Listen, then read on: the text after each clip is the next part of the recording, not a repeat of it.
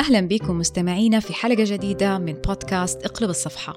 ختاما للموسم الرابع من بودكاست اقلب الصفحة. جمعنا لكم خلاصة 13 حلقة وموضوع في مكان واحد.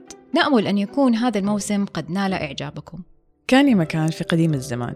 اجتمع سكان كوكب الزهرة وكوكب المريخ على كوكب الأرض عشان يعيشوا مع بعض في تبات ونبات. ولكن لما وصلوا وبدأوا يتواصلوا مع بعض وجدوا أنهم مو فاهمين على بعض. يا ترى كيف حيتصرفوا؟ في حلقة 48 من بودكاست إقلب الصفحة اتكلمنا عن هذا الموضوع وكانت الحلقة بعنوان التواصل. فهذا برضو مرة مهم أني أنا إذا فهمت والله إنه زوجي لما يجيب لي هدية مثلا ما يقول لي ترى والله أنت حلوة بس يجيب لي هدية فمعناته إنه هو بيحاول يعبر. والست تزعل أنت ما تقول لي أنا حلوة أنت ما تقول لي أنا أحبك وهو مسكين بيحاول بس ما هو عارف إنه هذه الطريق إنه هي لغتها هي تحب تسمع الكلام مو بس هي أيوة. مثلا يجيها هدايا فقصدك بسمة أنه يحاول ي- يلبي طريقتها هي يفهم, أيوة، يفهم. هي مو هو كيف أيوة. أيوة. تربى أو هو كيف بالضبط. آه يحب ولا يبغى يجيب لها يف... أيوه لازم يقدم لها الحب لازم الطرفين لأنه طبعا يعني مم. ال- المفروض الشيء المثالي إنه هم يستخدموا زي ما قلنا طرق متعددة في التواصل مو بس طريقة واحدة أو طريقتين بس لازم هو يفهم هي بالنسبة لها كيف يكون التعبير عن الحب وهو كمان آه يعرف كيف يقدر هو بالنسبة له يعني إيش. آه، كيف يكون التعبير أو التواصل آه وطبعا مرة مهم إذا أنا اولا إذا أنا ما أعرف نفسي كيف حقدر أعرف أتوقع من اللي قدامي يعرف أنا إيش أبغى هذه المشكلة انه إحنا كثير من السيدات والرجال يدخلوا على الزواج هم أصلا ما يعرفوا نفسهم أنا ما أعرف إيش أحب ما أعرف إيش أكره ما أعرف إيش يبسطني ما أعرف إيش يزعلني ما أعرف إيش يستفزني ما ما أعرف إيش. القيم حقتي ما أعرف إيش ال boundaries أو الحدود حقتي فطبعا مساكين يدخلوا الاثنين على العمياني على الزواج و... أيوة. وتبدأ تصير المشاكل وطبعا ال couples أو الزوجين الواعيين هم اللي يتعلموا من مشاكل والخبرات هذه اللي بيعدوا فيها ويطلعوا بطريقة للتواصل بينهم تكون أحسن ويعززوا العلاقة. وللأسف ال- ال- ال- الزوجين اللي هم ما عندهم وعي أو ما لجأوا للمساعدة لما تصير عندهم مشاكل طبعا ما حيقدروا يكملوا مع بعض. فهذه واحدة من الأشياء المهمة إذا عرفت نفسي حقدر أساعد اللي قدامي. يعني أنا اللي أدله على الطريق. يمكن عشان كده برضو اللوف مابس مهمة وإن شاء الله ممكن لما نرجع نتكلم عنها نقول أكثر عنها بالتفصيل. بعد ما بدأوا سكان كوكب الأرض أو الرجال والسيدات بالتواصل وفهم بعضهم شعروا أنهم يحتاجوا إلى أكثر من فقط التواصل بأنهم يحتاجوا إلى الحب عشان يقدروا يوصلوا إلى علاقة مستقرة وسعيدة كانوا يحتاجوا إلى خريطة للحب اتكلمنا عن هذا الموضوع في حلقة 50 من برنامجنا يعني فين أنا رايح في الخريطة دي؟ إيش الهدف منها؟ أهمية خرائط الحب تيجي في إنه إيش الحياة ما هي ما تمشي دائما على رتيبة واحدة دائما في تحديات. آه، زي ما قلنا مثلا الخلفة. آه، مثال آخر للتحديات تغيير مثلا الوظيفة أو مثلا انتقال إلى بلد أو بلد تانية. صحيح. أو المشاكل مثلا وتحديات مع الأهل مع الأطفال طفل معاق. ف فهنا تجي أهمية إنه قد إيش أنت عندك عمق بمعرفة الطرف الآخر وطبعا يجي قبلها الوعي. بنفسك. يعني صح. يعني أنت ما حتقدري آه، فقد الشيء لا يعطيه. زي أنت ما تعرفي نفسك ما تعرفي إيش تحبي وإيش ما تحبي و... وإيش أفكارك وإيش رغباتك. فبطبيعة الحال الشريك الآخر حيحتار. ف... فقد إيش أنت عندك وعي أنت وشريك حياتك ب... ببعضكم البعض. هو اللي بيقولوا إنه it's the glue يعني هو الغراء اللي حيخلي العلاقة تتماسك. فهذه هذه أهمية خرائط الحب. بعد ما تواصلوا وحبوا بعض لفترة طويلة بدأت المشاكل ما بين سكان كوكب من رجال المريخ ونساء الزهرة. ظهرت سلوكيات أربعة مدمرة للعلاقة بينهم. سلوكيات مثل الازدراء الانتقاد الدفاعية والانسحاب. يا ترى كيف أثرت عليهم هذه السلوكيات؟ وكيف قدروا يتعاملوا معها؟ هذا مقطع من حلقة رقم 46 بعنوان مختبر الحب. فننتبه إنه دائما هي هذه الأربعة يعني نلاقيها يعني ب ب بتلف وتدور في علاقتنا. إذا هو وتلاقينا شاطرين في أحدها. يعني في واحد فيهم كده تلاقيه مرة بارز فيها أنا مثلا. صح. إذا هو الوعي أعتقد غزل صح؟ هو ده السر أو هذا. نقول خلاصة الكلام. آه الوعي بسلوكياتنا الوعي إنه من لما أنا في سلوك عندي متكرر والشخص اللي قدامي بينبهني عليه اذا أحاول أكون صادق مع نفسي وأعرف من فين جاي السلوك هذا نابع من إيش؟ هل هو شيء زي ما قلنا من الطفولة؟ هل هو في شيء مشاعر سلبية أنا موجودة عندي تجاه الطرف الآخر وأنا بطلعها من خلال السلوكيات هذه سواء الهجوم أو الانتقاد أو غيره؟ آه إيش في شيء ثاني كان ممكن يعملوه الأزواج؟ آه ابدأ بنفسك. ما نستنى إنه أقعد أطلع الأغلاط في شريك آه حياتي وأقول هو دائما ينتقدني. هو دائما ترى أنا حتى في هذا ال ال يعني حل التصرفات دي أنا أنا ما بتحمل أي مسؤولية. فابدأ بنفسك. شوف أنت كيف بتتصرف وكيف بتغذي سلوك الطرف الثاني. آه يمكن لو أنا توقفت عن آه عن الانتقاد مثلا أو عن الإزدراء أو كذا هو حيتوقف كمان عن الستون وولينج أو السلوكيات الأخرى صح. لأنه هو بيدافع عن نفسه. فابدأ بنفسك ولا تعملوا من من أي شيء صغير مشكلة. لا تعمل من حبه قبه في يوم من الأيام وسكان كوكب الأرض من رجال المريخ ونساء الزهرة بيحاولوا يتعايشوا مع بعضهم ويحلوا مشاكلهم هاجمهم فيروس غريب عجيب. ما حد يعرف إيش سببه أو إيش علاجه. اسمه فيروس كورونا. كورونا مو بس هاجم سكان الأرض في صحتهم ولكن أيضا في نفسيتهم وعواطفهم. خلاهم خايفين ومتوترين. حبسهم مع بعض في بيوتهم وأجبرهم على مواجهة أنفسهم. في حلقة 44 تكلمنا عن تأثير فيروس كورونا علينا. في حلقة بعنوان الطلاق في زمن الكورونا. وطبعا مهم جدا زي ما قلنا المساحة الشخصية. صحيح أنتوا الاثنين في نفس البيت في وجه بعض طول الوقت لمدة أسبوعين أو أكثر يمكن. آه ولكن مهم برضو أنه ما نتوقع أنه إحنا طول الوقت حنكون مع بعض كلنا في غرفة واحدة مبسوطين. هذا مرة حيكون صعب. فطبيعي أنه كل واحد مثلا فيهم ياخذ وقت لنفسه. آه أنا أطلب والله مثلا منه يقعد مع الأولاد شوية وأنا أدخل في الغرفة مثلا أهدأ مع نفسي أو أعمل مديتيشن أو رياضة أو يوغا ولا اللي هو وهو كمان نفس الشيء. حتى لو بيطلع واحد فيهم لفلف بالسيارة. يعني بس نفسيا إنه أحد خرج من البيت. فأعتقد هذا برضه مهم. أو زي ما قلتي ما ناخذه بشكل شخصي. إنه آه هو ما يبغاني وما يبغى أولاده ويبغى بس يخلص مننا بأي طريقة. لا هو مو كذا بس هو كمان يحتاج مساحته الشخصية. طبعا يعني هذه النصيحة يمكن شوية صعبة الآن ولكن إنه كيف ال couples أو الأزواج ممكن يرجعوا يتذكروا الأوقات الحلوة اللي كانت بينهم الأشياء الرومانسية اللي كانوا يسووها البعض فهنا ممكن يرجع مثلا يفتحوا صور قديمة صور مثلا أيام أو ذكريات حلوة مناسبات يوروها للأولاد. فالأشياء دي الصغيرة يمكن ترجع ترجع. ممكن يتعرفوا على بعض من أول جديد زي الكتاب حق أيوة. جوتمان I think eight dates صحيح صحيح. ممكن يسوي دي طبعا هذا لو قدروا الأولاد يناموا في البيت ويسيطروا على وضع الأولاد. فطبعا حيكون حلو إن هم يرجعوا يعني يخلقوا لهم روتين يعني الحياة يمكن كانت مرة سريعة قبل كذا. فالأزواج نفسهم ما كان عندهم وقت يقعدوا مع بعض. فيمكن فرصة الآن جات إن هم موجودين مع بعض فيرتبوا يوم في الأسبوع ممكن يعملوا هذه الجلسة. بعد ما جبرتنا كورونا على التعايش مع بعضنا في أماكن مغلقة لفترات طويلة كان لازم نتعلم نضع في علاقتنا حدود. حدود تساعدنا على الشعور بالأمان والثقة مع أحبابنا. في حلقة 53 من برنامجنا بعنوان رسم الحدود أتكلمنا أكثر عنها. أول حاجة تعلم تقول لأ.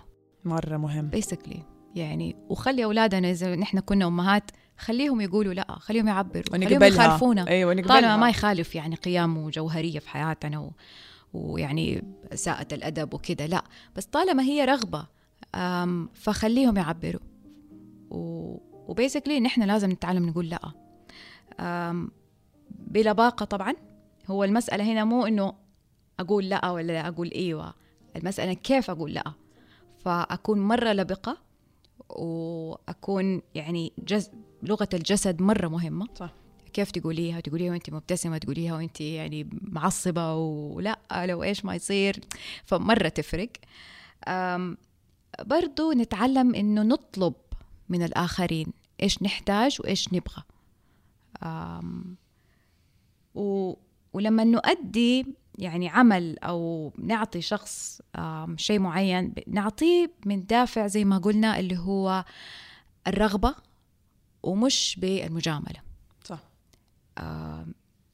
ونتصرف طبعا بناء على قيمنا ومبادئنا نحاول نعبر عن مشاعرنا. غير طبعا نعبر عن رغباتنا برضو نعبر عن مشاعرنا تجاه أمور مثلا بنشوفها بتصير أمامنا أو في مثلا علاقاتنا. ونقطة مرة مهمة إنه نتعرف على نفسنا. أنت ما حتقدري ترسمي لنفسك حدود إذا ما تعرفي أنت إيش يضايقك وإيش تحبي وإيش ما تحبي. وأظن تكلمنا عن ده الموضوع صحيح. في واحدة من الحلقات.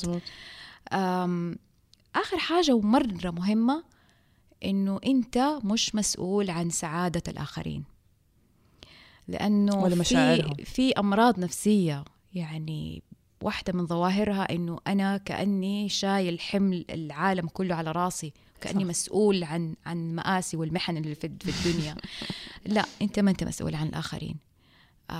أنت أنت عارف إيش مسؤولياتك. إذا كنت ابنة فأنت مسؤولياتك معروفة في إطار العائلة اللي أنت فيها. إذا أنت كنت زوجة فبرضه أنت تحددي القوانين صح. اللي تحكم العلاقات هذه. وما أنت مسؤولة في النهاية عن سعادة الآخرين. والآن وقد عدى على هجوم فيروس كورونا أكثر من ستة أشهر على سكان كوكب الأرض خسائره كانت كبيرة كبيرة صحيا اقتصاديا وحتى عاطفيا. أسر كثير تفككت وعلاقات انتهت ومشاكل كبرت بسببه. بس الأسر اللي نجت وتغلبت على هذه التأثيرات السلبية كانت الأسر اللي تتمتع بالمرونة. تكلمنا عن هذا الموضوع في حلقتنا مع دكتورة رنا بناجة بعنوان المرونة الأسرية.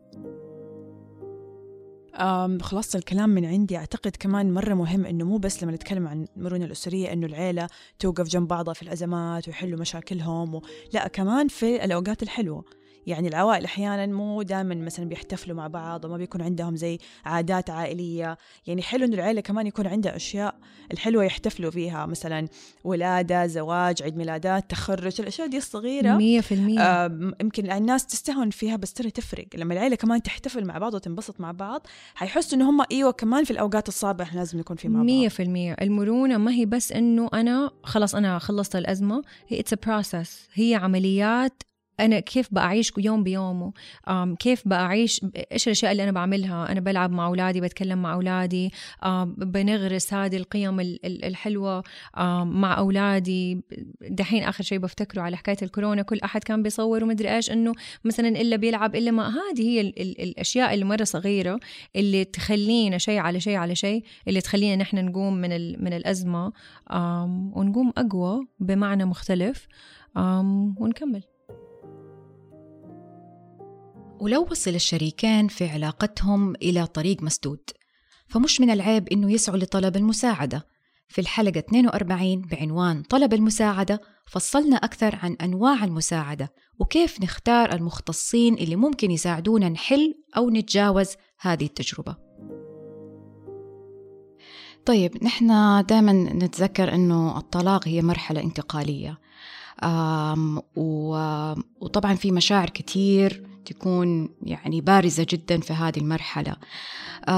يمكن المساعدة النفسية هي أكثر فعلا يعني أكثر أكثر ما يحتاجه الإنسان في هذه المرحلة. لأنه لو الإنسان قادر على أنه يتعافى من هذه المرحلة الانتقالية فهو قادر على إنه يحل مشاكل كتير ان كان تربوية قانونية فأول حاجة يبدأ بنفسه آه لازم يبدأ بنفسه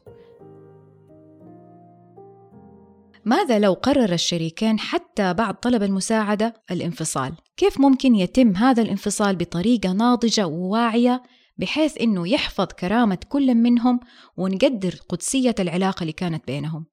في الحلقة 47 بعنوان الطلاق الواعي عرفنا إيش هو الطلاق الواعي وكيف ممكن نحققه.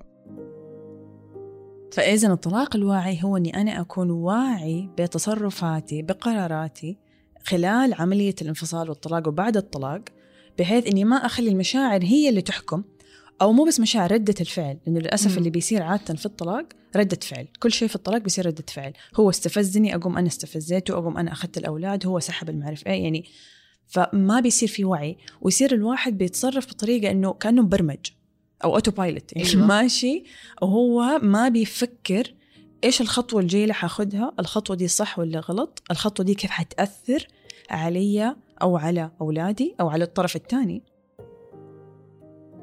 حدث الطلاق وتألمت ووجدت نفسك حبيس سلسلة من الأحداث اللي صارت لك أو بتصير لك كيف تعرف نفسك الآن؟ ما هي الكلمات اللي بتستخدمها عشان تعبر عنها؟ خصصنا الحلقة 43 غير روايتك عشان نغير طريقة رؤيتنا وروايتنا للي صار وكيف ممكن نحول هذه الرواية إلى رواية إيجابية وفيها كل دافعية نحو الأمام لو جاء أحد سألك أنت ليش اتطلقت؟ أو إيش اللي صار حكيني؟ يا ترى أول سؤال إيش أول إجابة أنت ممكن تجيب تجيبها على هذا السؤال؟ أكتبها على طول. يعني أول إجابة من غير تفكير لأنه هو هذه فعلا الإجابة اللي موجودة في اللاوعي عندنا. ثاني شيء بعد ما كتبت الإجابة أبغاك تشوف تقرأ الإجابة حقتك تقرأ الكلام اللي كتبته. إيش النمط اللي تلاقيه في في الجملة أو الجملتين اللي كتبتهم؟ يا ترى هو فيها فيها كده نوع من الضعف فيها نوع من إنه أنا مسكين أو إنه هو شرير. آه فإيش إيش النمط؟ لاحظ بس إحنا بس بنقول لاحظ. أو فيها غضب أو فيها. طيب مين بطل الرواية؟ أظن هذا حيكون obvious يعني واضح يمكن إحنا أبطال الرواية في الأغلب. إذا كانت رواية سلبية. لأنه واحدة من الأشياء اللي ما ذكرناها في الرواية الإيجابية إنها تتضمن كلمة إحنا مش أنا لحالي. مم. إحنا حاولنا إحنا ما مختلفين. إحنا ما قدرنا ما قدرنا هذه تفرق كمان. إيوه. فمين بطل الرواية؟ رابع شيء إيش دور طريقك في الرواية؟ إيش بيسوي؟ إيش بيعمل؟ آم خامس شيء هل ممكن إنك تشوف إنسانية طريقتك في هذه القصة أو في هذه الرواية؟ إنك تلتمس العذر يعني تلتمس لها عذر آه ممكن تبرر لها يمكن كانت تعبانة وقتها يمكن أنت عملت شيء مثلا حاسة بالوحدة يمكن يمكن. هل في هذا الشيء أو هذه اللغة موجودة آه عندك في, في, في الرواية أو في الجملتين اللي كتبتهم؟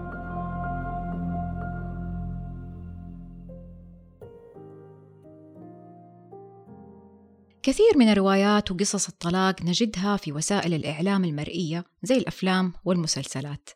بعضها واقعي يجسد حقيقة اللي بيصير في الواقع وبعضها عبارة عن دراما سينمائية سلبية مثيرة فقط للمشاعر. عموما بحثنا عن أفضل الأفلام اللي تطرقت لموضوع الطلاق والمشاكل اللي ممكن تنشأ عنه. نتمنى لكم مشاهدة ممتعة مع الحلقة 45 وأفلام عن الطلاق. من تجربتنا لما نتفرج أفلام تخلينا نتفكر في علاقاتنا إحنا وفي حياتنا بالذات لما نشوف موقف صار في فيلم أو قصة تشبه قصتنا.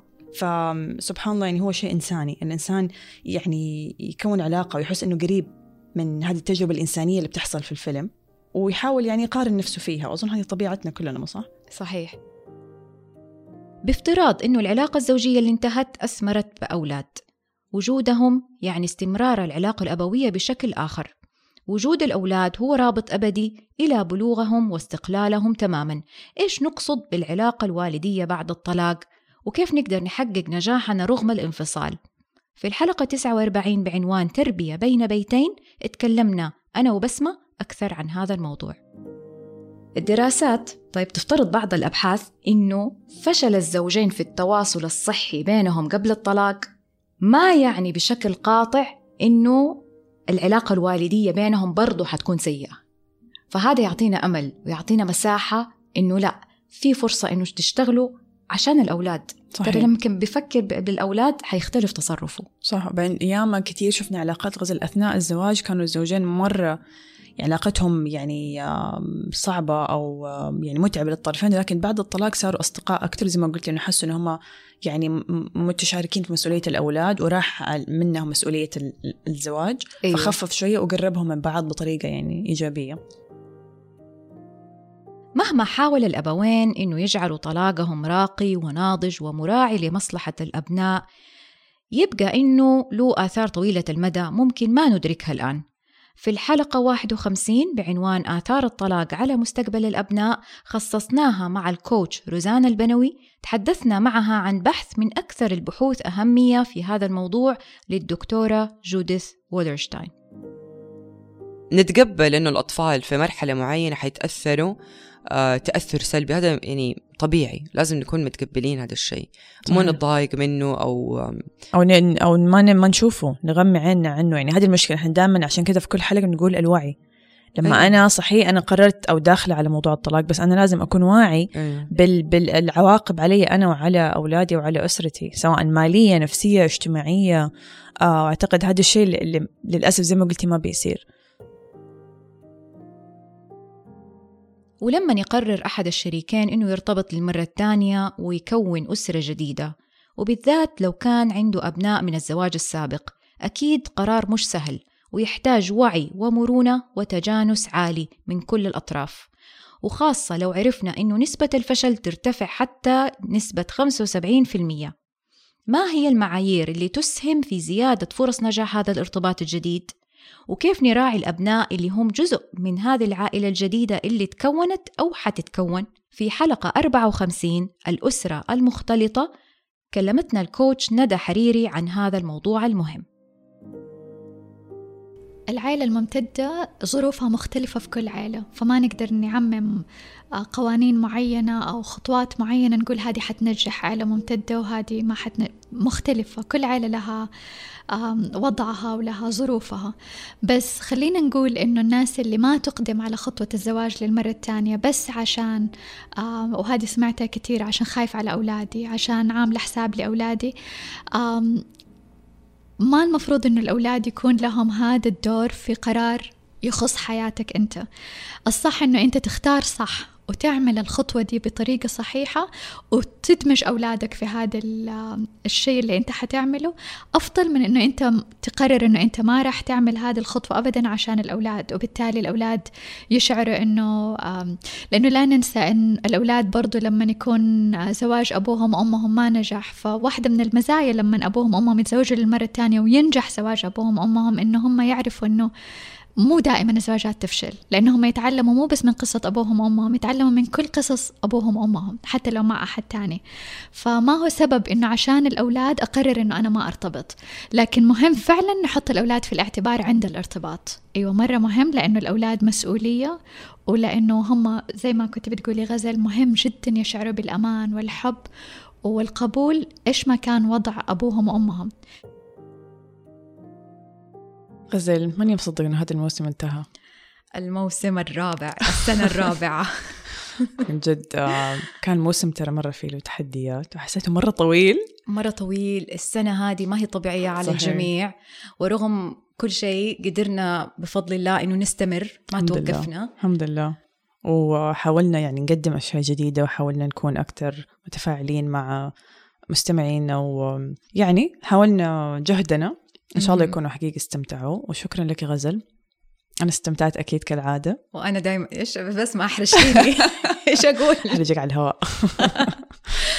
وطبعا أكيد أكيد لازم نشكر آه، محتوايز وطبعا استوديو مستدفر وكل ضيوفنا اللي شاركونا في هذا الموسم آه، حقيقي ما كان حيكون البرنامج ناجح من غيرهم وأكيد طبعا آه، المستمعين وال fans إذا نقدر نسميهم المعجبين أيوة لينا معجبين مرة الحمد كثير لله. الحمد, الحمد لله. لله حقيقي شكرا لكم وإن شاء الله بإذن الله إحنا ناويين أنه إلين نهاية السنة نقدر نكون معاكم متواصلين أكثر على ال social media وحابين نعرف رأيكم أكثر في الموسم الرابع؟ وإن شاء الله ناويين يكون في يعني يمكن انستغرام lives يمكن على تويتر لسه ما قررنا بس آه، أكيد ما نبغى نقطعكم.